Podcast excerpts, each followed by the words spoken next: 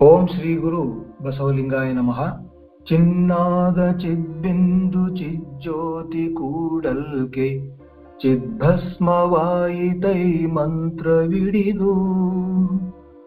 ಚಿದ್ರೂಪ ಚನ್ನ ಬಸವಯ್ಯನ ಕೃಪೆಯಿಂದ ಚಿದ್ಭಸಿತವಂ ಕಂಡೆ ಯೋಗಿನಾಥ. ಜಾಗತಿಕ ಅನುಭಾವ ಮಂಟಪದ ಇಂದಿನ ಅರಿವು, ಆಚಾರ, ಅನುಭವ ಕಾನ್ಫರೆನ್ಸ್ ಕಾಲ್ನಲ್ಲಿ ಸೇರಿರುವಂತಹ ಎಲ್ಲ ಶರಣ ಶರಣೆಯರಿಗೆ ಶರಣು ಶರಣಾರ್ಥಿಗಳು. ಇಂದಿನ ವಿಷಯ ಅರಿವು, ನಿಜಾನುಭಾವ ಸಂಪಾದನೆ ಮತ್ತು ಸರ್ವ ಸಂದೇಹ ನಿವಾರಣೆ. ದೇವಸ್ಥಳ, ಪಿಂಡಸ್ಥಳ, ದೇವನ ಇರುವು, ಶಬ್ದದೊಳಗಣ ನಿಶಬ್ದ ಶರಣ ಸಂಬಂಧ ಇಂತಹ ಶರಣ ಸಾಹಿತ್ಯಕ್ಕೆ ಸಂಬಂಧವಿರುವಂತಹ ಶಬ್ದಗಳು ಮತ್ತು ಅದರ ಅರ್ಥಗಳನ್ನು ತಿಳಿದುಕೊಳ್ಳುವುದು. ಅಲ್ಲಮ ಪ್ರಭುದೇವರ ಒಂದು ವಚನ, ವೇದ ಘನವೆಂಬುದೊಂದು ಸಂಪಾದನೆ, ಶಾಸ್ತ್ರ ಘನವೆಂಬುದೊಂದು ಸಂಪಾದನೆ, ಪುರಾಣ ಘನವೆಂಬುದೊಂದು ಸಂಪಾದನೆ, ಆಗಮ ಘನವೆಂಬುದೊಂದು ಸಂಪಾದನೆ, ಅಹುದೆಂಬುದೊಂದು ಸಂಪಾದನೆ, ಅಲ್ಲವೆಂಬುದೊಂದು ಸಂಪಾದನೆ ಗುಹೇಶ್ವರನೆಂಬ ಮಹಾಘನದ ನಿಜ ಅನುಭವ ಸಂಪಾದನೆಯ ಅರಿಯದ ಕಾರಣ ಹಲವು ಸಂಪಾದನೆಗಳಾದವು. ಗುಹೇಶ್ವರನೆಂಬ ಮಹಾಘನ ಏನು ತತ್ವ ಇದೆ? ನಮ್ಮ ಒಳಗೆ ಮತ್ತು ಹೊರಗೆ ಇರುವಂತಹ ಆ ಚೈತನ್ಯ ತತ್ವ, ಅದನ್ನ ಅರಿಯದ ಕಾರಣ ಈ ಎಲ್ಲ ಸಂಪಾದನೆಗಳಾದವು. ಅಂದ್ರೆ ವೇದ, ಶಾಸ್ತ್ರ, ಪುರಾಣ, ಆಗಮ, ಇವೆಲ್ಲವೂ ಹುಟ್ಟಿಕೊಂಡಿದ್ದುದು ಆ ದೇವನನ್ನ ಗುಹೇಶ್ವರನೆಂಬ ಮಹಾಘನವನ್ನ ಅರಿಯೋದಕ್ಕೆ. ಆದರೆ ಅವರ್ಯಾರೂ ಪರಿಪೂರ್ಣವಾಗಿ ಅರಿಯಲಿಲ್ಲ. ಸ್ವಲ್ಪ ಸ್ವಲ್ಪ ಅರಿತರು. ಹಾಗಾಗಿ ಅದು ಇನ್ನೂ ಅಂದ್ರೆ ವೇದ, ಶಾಸ್ತ್ರ, ಪುರಾಣ ಸಂಪ ಇವೆಲ್ಲ ಆಗಮಗಳು ಬೆಳೆದುಕೊಂಡೇ ಬಂದವು. ಬಸವಾದಿ ಶರಣರಿಗಿಂತ ಹಿಂದೆ. ಆದರೆ ನೋಡಿ ಸತ್ಯ ಬಹಳ ಸರಳ ಇದೆ. ಅದು ಅನಾಯಾಸದ ಅನುವು. ಅದು ಅನುಭವ ಮೂಲ, ನಿಜ ಅನುಭವ ಸಂಪಾದನೆ ಅದು. ಅದನ್ನ ತಿಳ್ಕೊಳ್ಬೇಕಾದ್ರೆ ಅದನ್ನ ಅರಿತು ಆಚರಿಸಿದವರ ಕಡೆಯಿಂದ ತಿಳಿದುಕೊಂಡ್ರೆ ಬಹಳ ಸರಳ ಅದು. ಆದರೆ ನಾನು ಓದಿ ತಿಳಿದುಕೊಳ್ತೇನೆ ಅಂದ್ರೆ ಎಷ್ಟು ಓದಿದ್ರೂ ಸಹಿತ ಅದು ಓದು, ಓದಿ ಪಂಡಿತನಾಗಬಹುದೇ ಹೊರತು ಅನುಭವಿ ಆಗೋದಿಲ್ಲ. ಅದನ್ನೇ ಅಲ್ಲಮ ಪ್ರಭುದೇವರು ಈ ವಚನದಲ್ಲಿ ಹೇಳ್ತಾ ಇದ್ದಾರೆ. ವೇದ, ಶಾಸ್ತ್ರ, ಪುರಾಣ ಆಗಮಗಳನ್ನ ನಾನು ಘನ ಅನ್ಬೋದ? ಇಲ್ಲ. ಯಾಕಂದ್ರೆ ಅದರಲ್ಲಿ ತರ್ಕಗಳಿದಾವೆ. ಹೌದು, ಅಲ್ಲವೆಂಬುದೊಂದು ತರ್ಕಗಳಿದಾವೆ. ಹಾಗಾಗಿ ಅವು ಇನ್ನೂ ಪೂರ್ಣವಾಗಿಲ್ಲ. ಅದರಲ್ಲಿ ಕೇವಲ ಸ್ವಲ್ಪ ಜ್ಞಾನ ಇದೆ. ಆದರೆ ಅನುಭವ ಅನ್ನೋದು ಸ್ವಯಂ ಅರ್ಜಿತ ಅದು. ಆ ಅನುಭವವನ್ನ ಎಕ್ಸ್ಪ್ಲೇನ್ ಮಾಡೋಕ್ಕೆ ಹೋಗಿ ಇವೆಲ್ಲ ಶಾಸ್ತ್ರಗಳ ರಚನೆ ಆದವು. ಆದರೂ ಸಹಿತ ಅದನ್ನ ಎಕ್ಸ್ಪ್ಲೇನ್ ಮಾಡೋದಕ್ಕೆ ಆಗೋದಿಲ್ಲ. ಕಾರಣ ಅಂದ್ರೆ ಬಸವಣ್ಣನವರು ಇದನ್ನೇ ಹೇಳ್ತಾರೆ, ಶ್ರುತಿಗಳು ಸ್ತುತಿಸಲರಿಯದೇ ನಿಂದವು ಚಕಿತ ಮಬಿದಮತ್ತೆ ಅಂತ ಹೇಳ್ತಾರೆ. ಅಂದ್ರೆ ಎಲ್ಲಾ ವೇದ ಉಪನಿಷತ್ತು ಪುರಾಣಗಳು ಇದನ್ನ ಎಕ್ಸ್ಪ್ಲೇನ್ ಮಾಡಕ್ ಹೋಗಿ ಹೋಗಿ ಕೊನೆಗೆ ನಿಂತು ಬಿಡ್ತವೆ. ಆ ಶಬ್ದದಿಂದ ಆಚೆ ಇರುವಂತಹ ತತ್ವ ಅದು ಅದು ನಿಶಬ್ದ ತತ್ವ. ಅದನ್ನ ಅನುಭವಿಸ್ಬೇಕಾಗ್ತದೆ. ಅದನ್ನ ಕಾಣಬೇಕಾಗ್ತದೆ ಅಂತ ಅಲ್ಲಮ ಪ್ರಭುದೇವರು ಈ ವಚನದಲ್ಲಿ ಹೇಳ್ತಾರೆ. ಹಾಗಾಗಿ ಆತನನ್ನ ಅರಿಯೋದು ಸುಲಭ ಇದ್ರೂ ಸಹಿತ ನಾವು ಪ್ರಾಮಾಣಿಕರಾಗಬೇಕಾಗ್ತದೆ. ಪ್ರಾಮಾಣಿಕರಾಗಿ, ಪರಿಶುದ್ಧರಾಗಿ ಇದನ್ನ ತಿಳಿದುಕೊಳ್ಬೇಕು ಅನ್ನುವಂತ ಪ್ರಯತ್ನ ಮಾಡಿದಾಗ ಇದು ತಿಳಿಯುತ್ತದೆ ನಮಗೆ. ಎಲ್ಲಾ ಶರಣರಿಗೂ ತಿಳಿದಿತ್ತು ಇದು. ಈಗ ನಾವು ಒಂದು ವಚನ ಕೇಳಿದೀವಿ. ಅಂಗವೆಂಬ ಸಂಸಾರದೊಳಗೆ ಸವೆದವರೆಲ್ಲರೂ ಶಿವನ ನರಿವರೇ ಶಿವನ ನರಿವರೇ. ಮನವೆಂಬ ಸಂಕಲ್ಪದ ಕುಣಿಕೆಗೊಳಗಾದವರೆಲ್ಲರೂ ಮಾಯದ ಹೊಡೆಗಿಚ್ಚ ಗೆಲ್ಲಬಲ್ಲರೇ ಗುಹೇಶ್ವರ ಲಿಂಗದಲ್ಲಿ ಸರ್ವ ಸಂದೇಹವ ಕಳೆದಿಪ್ಪ. ಚನ್ನಬಸವಣ್ಣಂಗೆ ನಮೋ ನಮೋ ಎಂದೆನು. ಸರ್ವ ಸಂದೇಹವನ್ನು ಕಳೆದಿಪ್ಪ ಚನ್ನಬಸವಣ್ಣನವರು. ಅವರು ಶಿವನನ್ನ ಅರಿತವರು. ಅವರಿಗೆ ನಮೋ ನಮೋ ಅಂತೇನೆ ಅಂತ ಅಲ್ಲಮ ಪ್ರಭುದೇವರು ಹೇಳ್ತಾ ಇದ್ದಾರೆ. ಶಿವನನ್ನ ಅರಿಬೇಕಾದ್ರೆ ನಾವು ಅರಿಯುವಂತಹ ಒಂದು ಏನು ಪ್ರೊಸೆಸ್ ಇದೆ ಮೆಥಡ್ ಇದೆ, ಅದ್ರ ಮೂಲಕ ಹೋಗಬೇಕು. ಅರಿಯೋ ವೇಳೆಯಲ್ಲಿ ನಮಗೆ ಸಂದೇಹಗಳು ಬರ್ತವೆ. ಇದು ಯಾಕೆ ಹೀಗೆ? ಅನ್ನುವಂಥ ಸಂದೇಹಗಳು ಬಂದಾಗ ಸಂದೇಹವನ್ನ ನಿವಾರಣೆ ಮಾಡ್ಕೊಳ್ಬೇಕಾಗ್ತದೆ. ನಿವಾರಣೆ ಮಾಡಿಕೊಂಡಾಗ ಆ ಸಂದೇಹವನ್ನು ಕಳೆದುಕೊಳ್ತೇವೆ. ಸರ್ವ ಸಂದೇಹಗಳು, ಕೊನೆಗೆ ಸಂದೇಹವೇ ಇಲ್ಲದಂತಹ ಜ್ಞಾನ, ಸುಜ್ಞಾನಮಯವಾದಂತಹ ಮನಸ್ಥಿತಿ ಬರಬೇಕು. ನಾವು ಸಹಿತ ಶಿವನನ್ನ ಅರಿಬೇಕಾದ್ರೆ, ದೇವನನ್ನ ಅರಿಯಬೇಕಾದ್ರೆ, ಲಿಂಗವನ್ನ ಅರಿಯಬೇಕಾದ್ರೆ, ಈ ಅರಿವಿನ ಒಂದು ಪಥದಲ್ಲಿ ನಮಗೆ ಸಂದೇಹಗಳು ಬಂದ್ರೆ ಆ ಸಂದೇಹವನ್ನ ನಿವಾರಣೆ ಮಾಡಿಕೊಳ್ಳಬೇಕು, ಪ್ರಶ್ನೆಗಳನ್ನ ಕೇಳಬೇಕು. ನಾವು ಅಂಗವೆಂಬ ಸಂಸಾರದೊಳಗೆ ಇರ್ತೇವೆ. ನಾನು ನನ್ನದು ಎನ್ನುವಂತಹ ಈ ಅಜ್ಞಾನ ಏನಿರುತ್ತಲ್ಲ, ಈ ದೇಹ ಭಾವ ಜೀವಭಾವ, ನಮ್ಮೊಳಗೆ ಚೈತನ್ಯವೂ ಸಹಿತ ಇದೆ. ಆದರೆ ಆ ಚೈತನ್ಯ ನಾನು ಎನ್ನುವಂತಹ ಜ್ಞಾನ ಇಲ್ಲದೆ ಇರೋದ್ರಿಂದ ಈ ದೇಹ ಭಾವ ಜೀವಭಾವದೊಳಗೆ ಇದ್ದು ನಾವು ಈ ದೈನಂದಿನ ವ್ಯವಹಾರದಲ್ಲಿ ಯಾವಾಗಲೂ ನಾವು ವ್ಯಸ್ತವಾಗಿರ್ತೇವೆ. ಅಂತಹವರಿಗೆ ಶಿವನನ್ನು ಅರಿಯೋದಕ್ಕೆ ಆಗೋದಿಲ್ಲ. ಯಾಕಂದ್ರೆ ಅವರು ಭವದಲ್ಲಿ ಇರ್ತಾರೆ. ಭವದಲ್ಲಿ ಇರ್ತಾರೆ ಅಂದ್ರೆ ಮನ ಹೊರಗಡೆಯೇ ಹೋಗ್ತಾ ಇರುತ್ತೆ ಮತ್ತು ಮನ ಯಾವಾಗ್ಲೂ ಬಯಸ್ತಾ ಇರ್ತದೆ ಏನನ್ನು. ಸುಖವನ್ನ ಬಯಸ್ತಾ ಇರ್ತದೆ, ಹುಡುಕ್ತಾ ಇರ್ತದೆ. ಆದರೆ ಅದಕ್ಕೆ ಹೊರಗಡೆ ಆ ಸುಖ ಸಿಗೋದಿಲ್ಲ ಅದಕ್ಕೆ. ಸಾಸಿವೆಯಷ್ಟು ಸುಖಕ್ಕೆ ಸಾಗರದಷ್ಟು ದುಃಖ ಎನ್ನುವ ಹಾಗೆ ಸ್ವಲ್ಪ ಸುಖ ಸಿಕ್ಕರೆ ಸಾಗರದಷ್ಟು ದುಃಖವೇ ಸಿಗ್ತದೆ.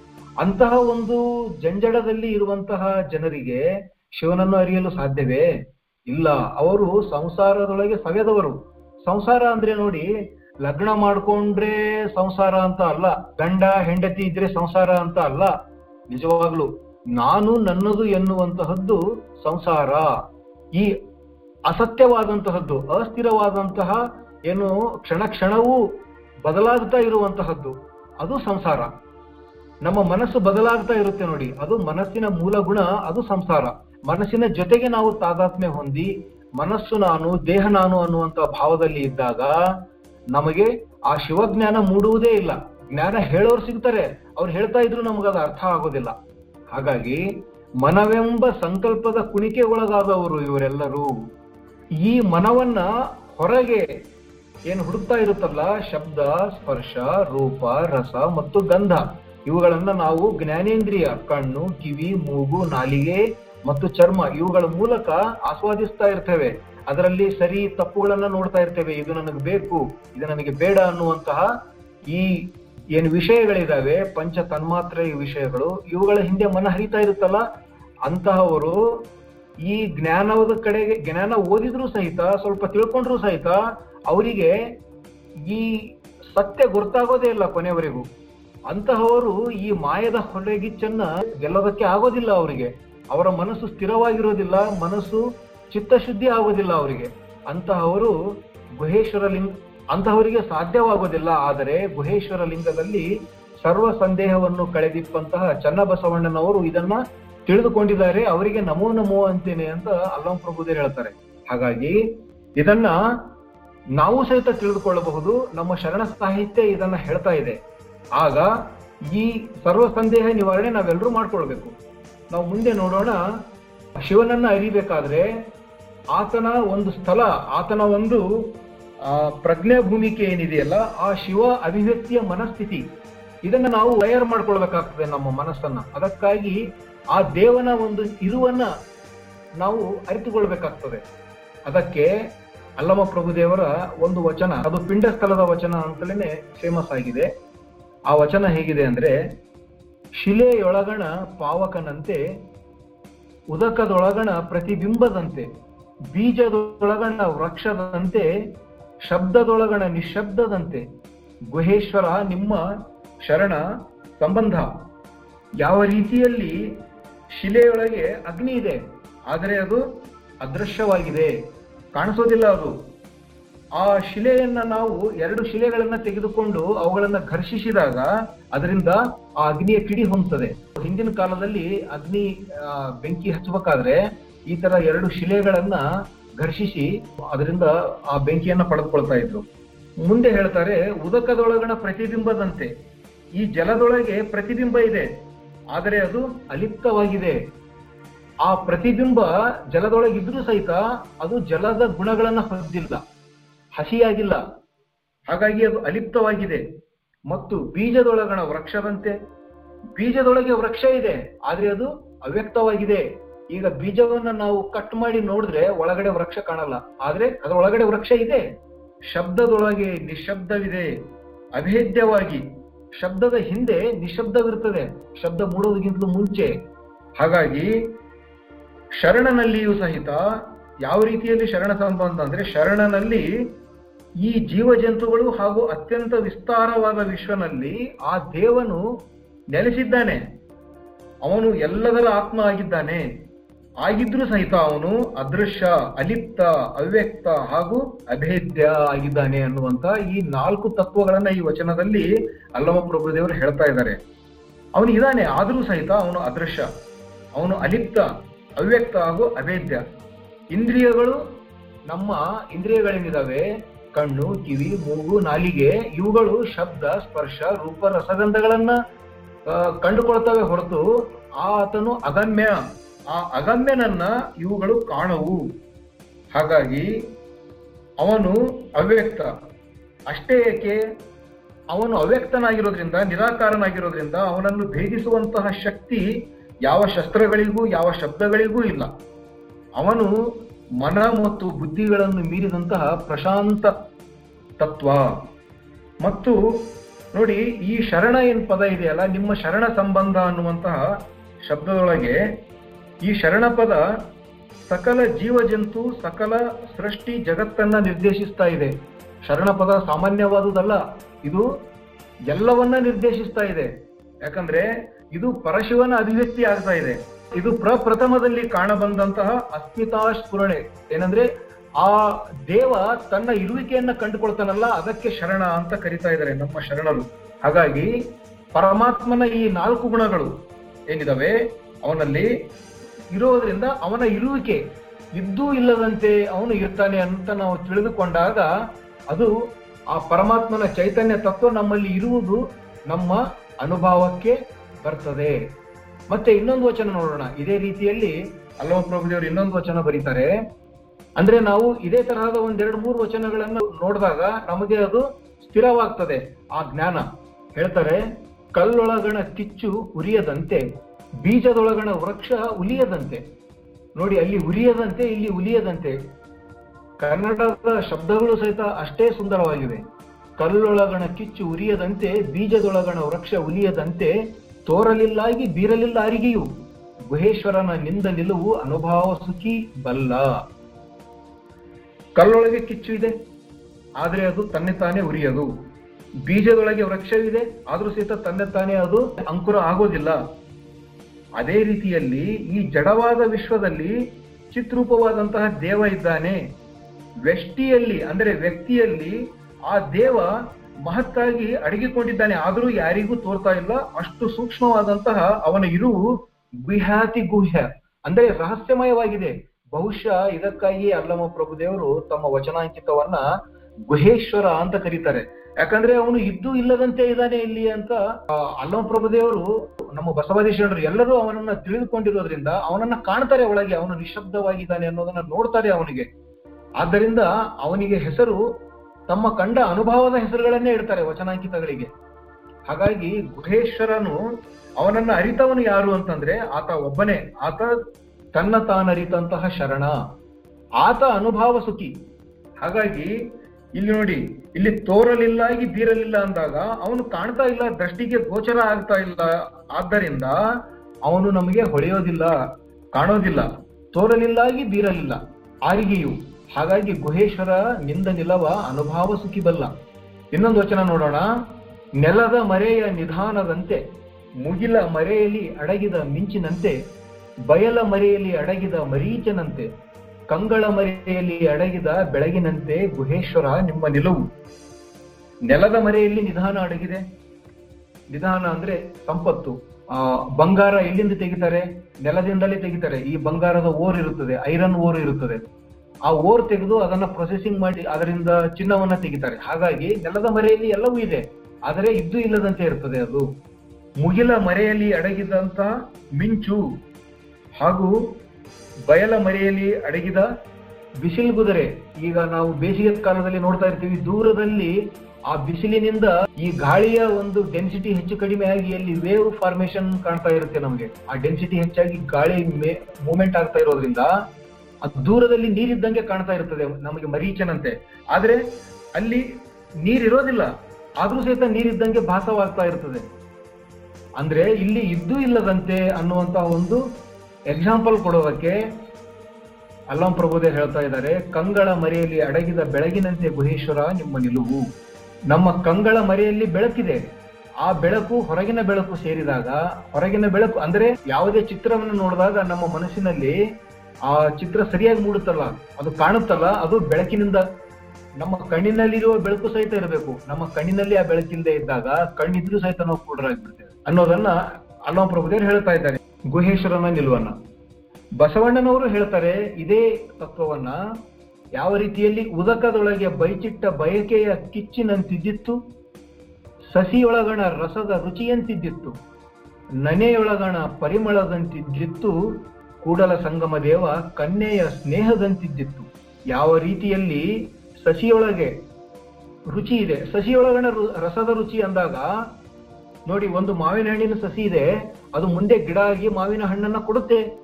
ಆಗ ಮಾವಿನ ಹಣ್ಣಿನಲ್ಲಿರುವ ರಸದ ರುಚಿ, ಅದು ಎಲ್ಲಿಂದ ಬಂತು? ಈ ಸಸಿ, ಸಸಿಯೊಳಗೆ ಅದು ಎಲ್ಲವೂ ಅವ್ಯಕ್ತವಾಗಿದೆ. ಮುಂದೆ ಅದು ದೊಡ್ಡದಾಗಿ, ಹಣ್ಣಾಗಿ, ಅದು ಆ ಆ ರುಚಿಯು ಸಹಿತ ಈ ಸಸಿಯೊಳಗೆ ಇದೆ ಅಂತ ಹೇಳ್ತಾರೆ. ಮುಂದೆ ಆಗುವಂತಹ ಒಂದು ಸ್ಥಿತಿ ಏನಿದೆಯಲ್ಲ ಅದು ವ್ಯ- ಅವ್ಯಕ್ತವಾಗಿ ಇಲ್ಲಿ ಸಸಿಯೊಳಗೆ ಇದೆ. ನನೆಯೊಳಗಣ ಪರಿಮಳ, ಹೂವಿನೊಳಗೆ ಇರುವಂತಹ ಪರಿಮಳ ಕಾಣೋದಿಲ್ಲ. ಆದ್ರೂ ಇದೆ ಅದರಲ್ಲಿ. ಕೂಡಲ ಸಂಗಮ ದೇವ ಕನ್ಯೆಯ ಸ್ನೇಹದಂತಿದ್ದಿತ್ತು. ಕನ್ಯೆಯ ಸ್ನೇಹ ಹೆಂಗಿರ್ತದೆ ಅಂದ್ರೆ ಬಹಳ ಪರಿಶುದ್ಧವಾದಂತಹ ಸ್ನೇಹ, ಮುಗ್ಧವಾದಂತಹ ಸ್ನೇಹ. ಆದರೂ ಸಹಿತ ಆ ಕನ್ಯೆಯಲ್ಲಿ ಮುಂದೆ ತಾಯಿ ಆಗುವಂತಹ ಒಂದು ಪೊಟೆನ್ಷಿಯಲ್ ಇದೆ. ಅವಳು ಮುಂದೆ ತಾಯಿ ಆಗಬಹುದು ಆದ್ರೆ ಅವಳು ಈಗ ಕನ್ಯೆ. ಆ ಪೊಟೆನ್ಷಿಯಲ್ ತಾಯಿ ಆಗುವಂತಹ ಒಂದು ಪೊಟೆನ್ಶಿಯಲ್ ಇದ್ರೂ ಸಹಿತ ಇದ್ದು ಇಲ್ಲದಂತೆ ಕನ್ಯೆಯ ಸ್ನೇಹದಂತೆ ಇದ್ದಿತ್ತು. ಕೂಡಲ ಸಂಗಮ ದೇವ ನಿಮ್ಮ ನಿಲುವು. ನೋಡಿ, ಅಲ್ಲಮ ಪ್ರಭುದೇವರು ಅದನ್ನೇ ಹೇಳ್ತಾ ಇದ್ದಾರೆ. ಬಸವಣ್ಣನವರು ಸಹಿತ ಅದನ್ನೇ ಹೇಳ್ತಾ ಇದ್ದಾರೆ. ಚನ್ನಬಸವಣ್ಣನವರು ಹೇಳ್ತಾರೆ ಇದ್ರ ಬಗ್ಗೆ ಒಂದು ವಚನದಲ್ಲಿ. ಯಾವ ರೀತಿಯಲ್ಲಿ ದೇವನ ಇರವು ಇದೆ ಅನ್ನೋದನ್ನ. ಫಲದೊಳಗಣ ಮಧುರ ಗೋಪ್ಯದಂತಿದ್ದಿತ್ತು. ಚಂದ್ರಕಾಂತದ ಉದಕದ ತೆರನಂತಿದ್ದಿತ್ತು. ಮಯೂರನ ತತ್ತಿಯ ಚಿತ್ರದಂತಿದ್ದಿತ್ತು. ಶಿಶು ಕಂಡ ಕನಸಿನ ಪರಿಯಂತಿದ್ದಿತ್ತು. ಕೂಡಲ ಚನ್ನ ಸಂಗಯ್ಯ ನಿಮ್ಮ ನಿಲುವು ಸದ್ಗುರು ಚಿತ್ತದ ಪದದಂತಿದ್ದಿತ್ತು. ಫಲದೊಳಗಣ ಮಧುರ ಗೋಪ್ಯ. ಫಲದೊಳಗೆ ರುಚಿ ಇದೆ. ಹೊರಗಡೆಯಿಂದ ನೋಡಿದ್ರೆ ಕಾಣಲ್ಲ. ಅದು ತಿಂದಾಗ ಮಾತ್ರ ಗೊತ್ತಾಗುತ್ತೆ. ಅದೇ ರೀತಿಯಲ್ಲಿ ಈಗ ನೋಡಿ, ಮಯೂರನ ತತ್ತಿಯ ಚಿತ್ರ ಅಂದಾಗ ನವಿಲಿದೆ. ನವಿಲು ಗರಿಗಳು ಅವುಗಳ ಚಿತ್ತಾರ ನೋಡಲು ಎಷ್ಟು ಚಂದ ಇರುತ್ತೆ?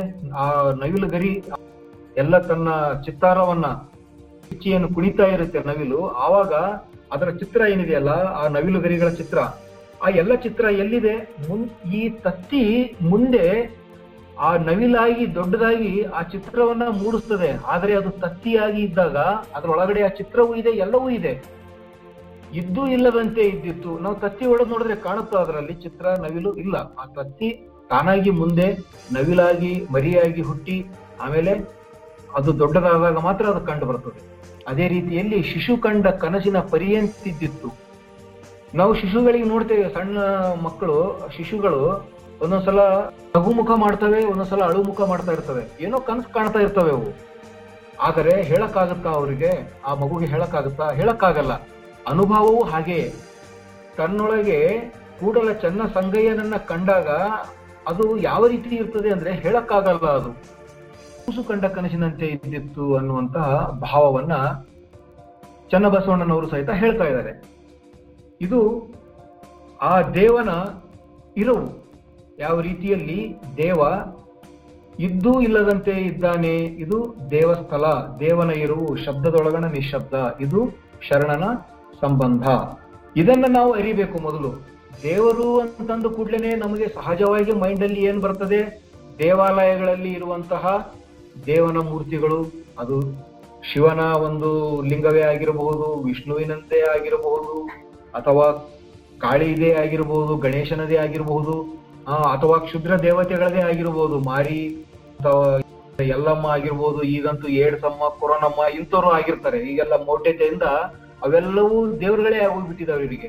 ಕಾರಣ ಏನಂದ್ರೆ ಅವ್ರು ಯಾರೂ ಸಹಿತ ಗುಹೇಶ್ವರನೆಂಬ ಮಹಾಘನದ ನಿಜ ಅನುಭವ ಸಂಪಾದನೆ ಅವರಿಗಿಲ್ಲ ಅದು ಕೇವಲ ನಮ್ಮ ವಚನ ಸಾಹಿತ್ಯದಲ್ಲಿ ಇದೆ.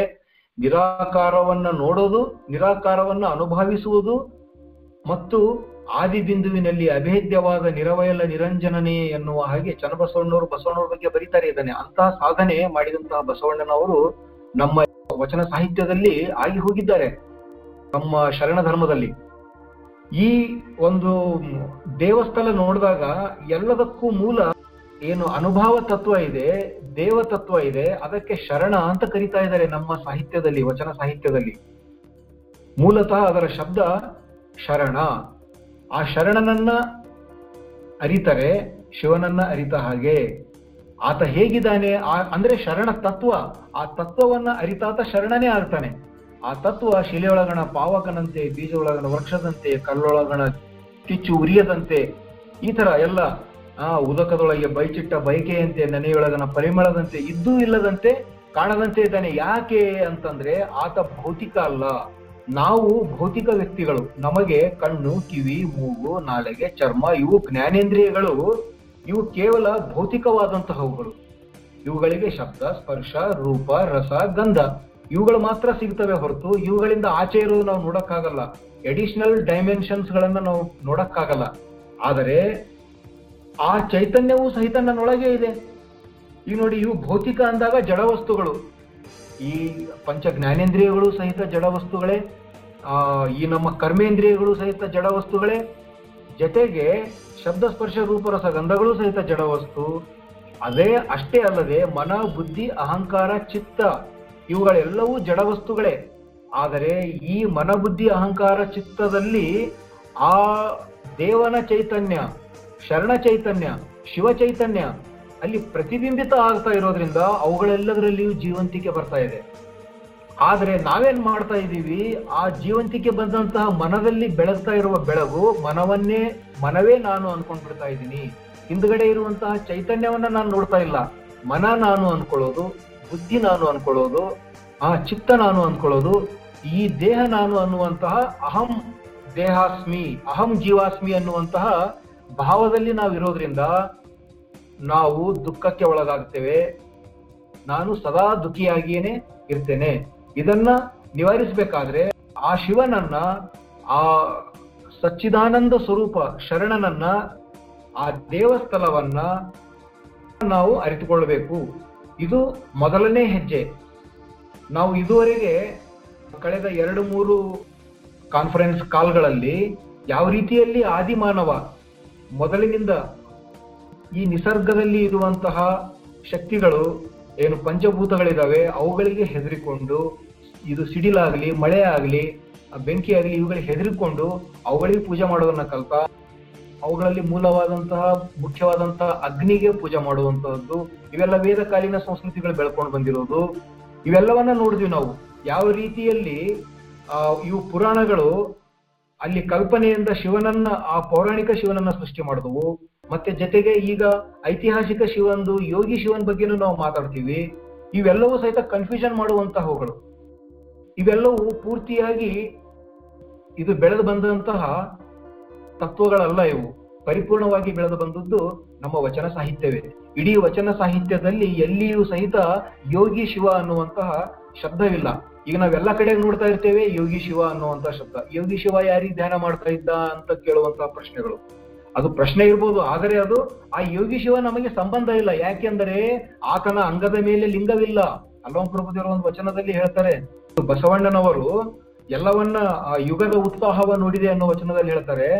ಬಸವಣ್ಣನವರು ಅವ್ರ ಬಗ್ಗೆ ವ್ಯಾಕರಣ, ಹಿಂದೆ ಬಂದಂತಹ ವೇದ, ಶಾಸ್ತ್ರ, ಆಗಮ, ಉಪನಿಷತ್ತು, ಷಡ್ದರ್ಶನಗಳು, ಇವುಗಳೆಲ್ಲವುಗಳಿಗೂ ಬಸವಣ್ಣನವರು ಟಚ್ ಮಾಡಕ್ ಹೋಗಲ್ಲ. ಅವ್ರಿಗೆ ಹೇಳಕ್ ಹೋಗಲ್ಲ. ಯಾಕಂದ್ರೆ ಅವರ ಅಂಗದ ಮೇಲೆ ಲಿಂಗವಿಲ್ಲ. ಯೋಗಿ ಶಿವನು ಸಹಿತ ಆಗಿ ಹೋಗಿರಬಹುದು ಅವನು ಸಹಿತ ನಮಗೆ ಸಂಬಂಧವಿಲ್ಲ. ಪೌರಾಣಿಕ ಶಿವನು ಆಗಿ ಹೋಗಿರಬಹುದು ಎಲ್ಲವೂ ಕಲ್ಪನೆಗಳೇ. ಈಗ ಪೌರಾಣಿಕ ಶಿವನಿಗೆ ಒಯ್ದ್ಬಿಟ್ಟು ಯೋಗಿ ಶಿವನಿಗೆ ಸಂಬಂಧ ಕಲ್ಪಿಸಿಬಿಟ್ಟು ಯೋಗಿ ಶಿವನ ಕೊರಳಲ್ಲಿ ಹಾವು ತೋರಿಸೋದು. ಅದೇಂಗ್ ಸಾಧ್ಯ ರೀ? ಒಬ್ಬ ವ್ಯಕ್ತಿ ಕೊಳ್ಳಲ್ಲಿ ಹಾವು ಹಾಕೊಂಡು ಕೂತ್ಕೊಳ್ತಾನ, ತಲೆ ಮೇಲೆ ಅವನು ಗಂಗೆಯನ್ನ ಬಿಟ್ಕೊಂಡು ಕೂಡ್ತಾನ, ಯಾರಾದ್ರೂ ಸಾಧ್ಯವ ಅದು ಯೋಗಿ ಶಿವನಿಗೂ ಅದು ಇರಲಿಲ್ಲ.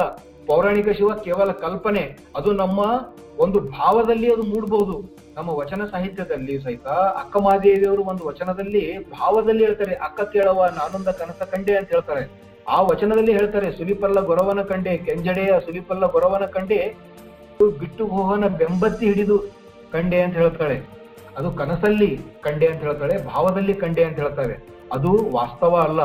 ಭಾವದಲ್ಲಿ ನಾವು ಕಂಡುಕೊಳ್ಬಹುದು ಅದೇ ತರಹ ಅಕ್ಕಮಾದೇವಿ ಭಾವದಲ್ಲಿ ಇನ್ನೊಂದನ್ನು ಕಾಣ್ತಾಳೆ. ಅದೇ ಚನ್ನಮಲ್ಲಿಕಾರ್ಜುನನನ್ನ, ಸಾವಿಲ್ಲದ, ರೂಹಿಲ್ಲದ, ಕೇಡಿಲ್ಲದ ಚೆಲುವನ್ಗೆ ಆನೊಲಿದೆ ನವ್ವ ಅಂತ ಹೇಳ್ತಾಳೆ.